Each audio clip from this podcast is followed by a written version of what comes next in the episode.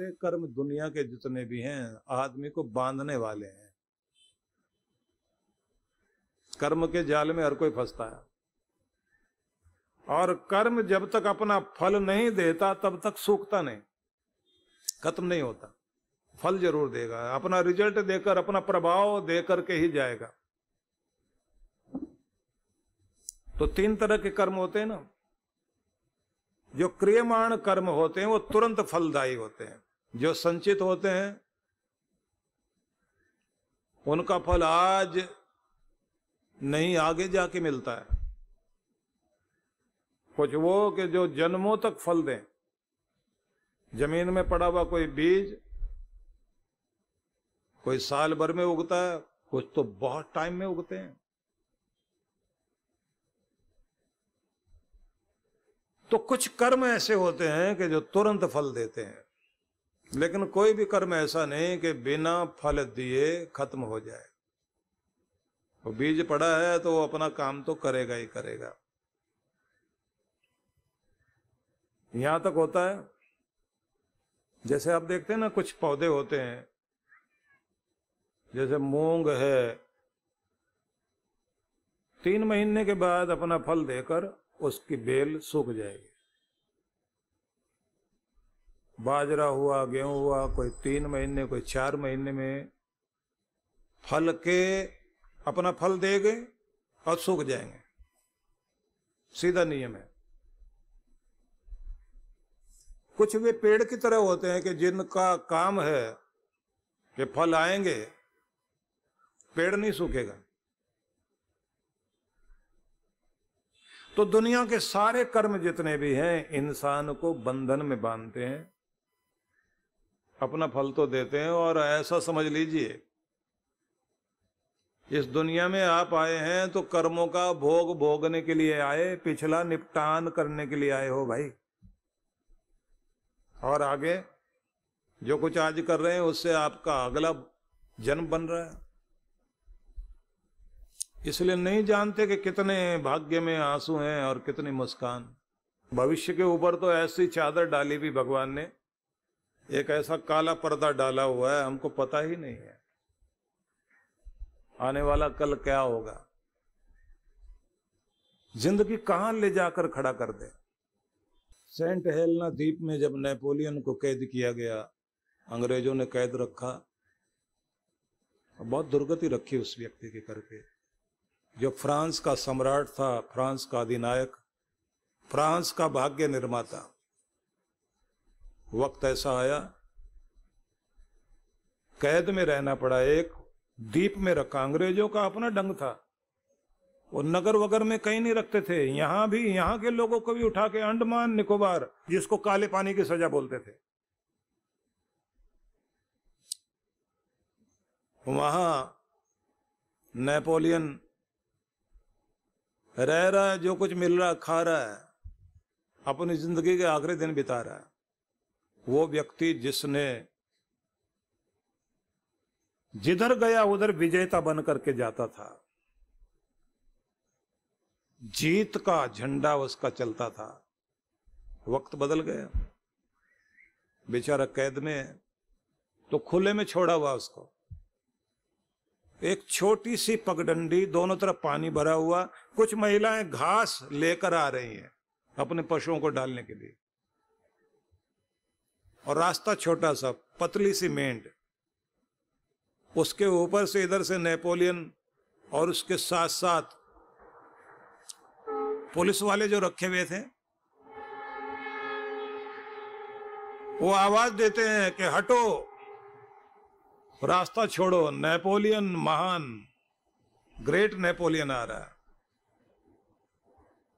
Napoleon के लिए जब ये बोला गया तो सामने जो वो महिलाएँ आ रही थी घास लिए हुए, उनको देख करके नेपोलियन कहता कि नहीं, आप आइए इस रोड पर मतलब इस मेड़ पर, इस पगडंडी से आप आइए।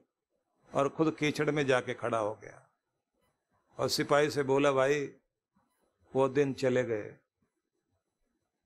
जब नेपोलियन के लिए सड़कें खाली हुआ करती थी, अब वो दिन नहीं है। कि मेरे झंडे चारों तरफ़ फैले। मैंने समझौता कर लिया है। अब इन दिनों के साथ ही जीना है। इसलिए छोटा बन के जीने में ठीक है। कीचड़ में जाके खड़ा हो गया। ये इतिहास की बड़ी विचित्र घटना है। इसलिए कृष्ण भगवान ने यह कहा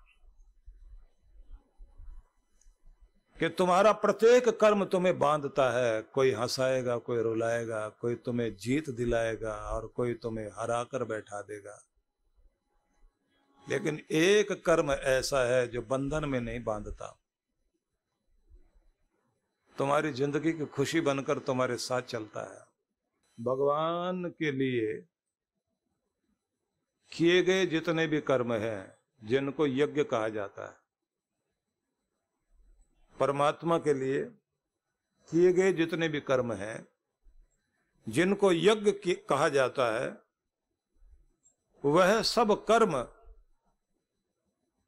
बंधन में नहीं डालते, बल्कि आपके बंधनों को काटने के कार्य में आते हैं। तदर्थम कर्म कौनते, ये मुक्त संग समाचार। कि इसलिए पूरी प्रसन्नता के साथ व्यक्ति को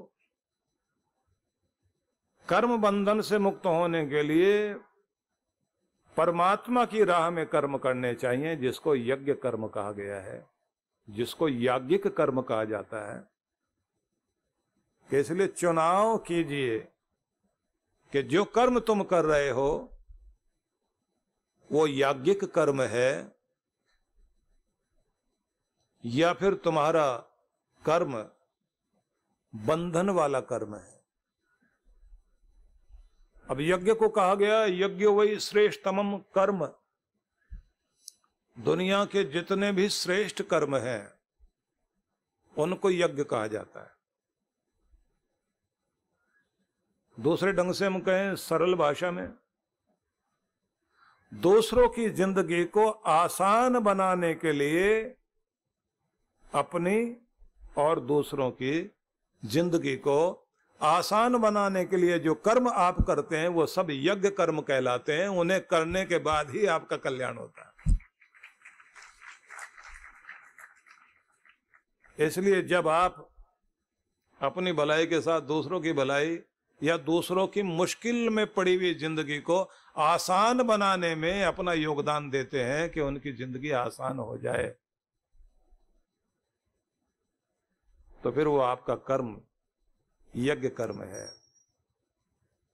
और वो यज्ञ कर्म आपके कर्म बंधन को काटता है और आपकी ज़िंदगी को खुशहाली से भरपूर करता है। गुरु पूर्णिमा के पावन अवसर पर आप सभी को मैं आमंत्रण दे रहा हूँ। ये एक सुंदर अवसर है सभी के लिए।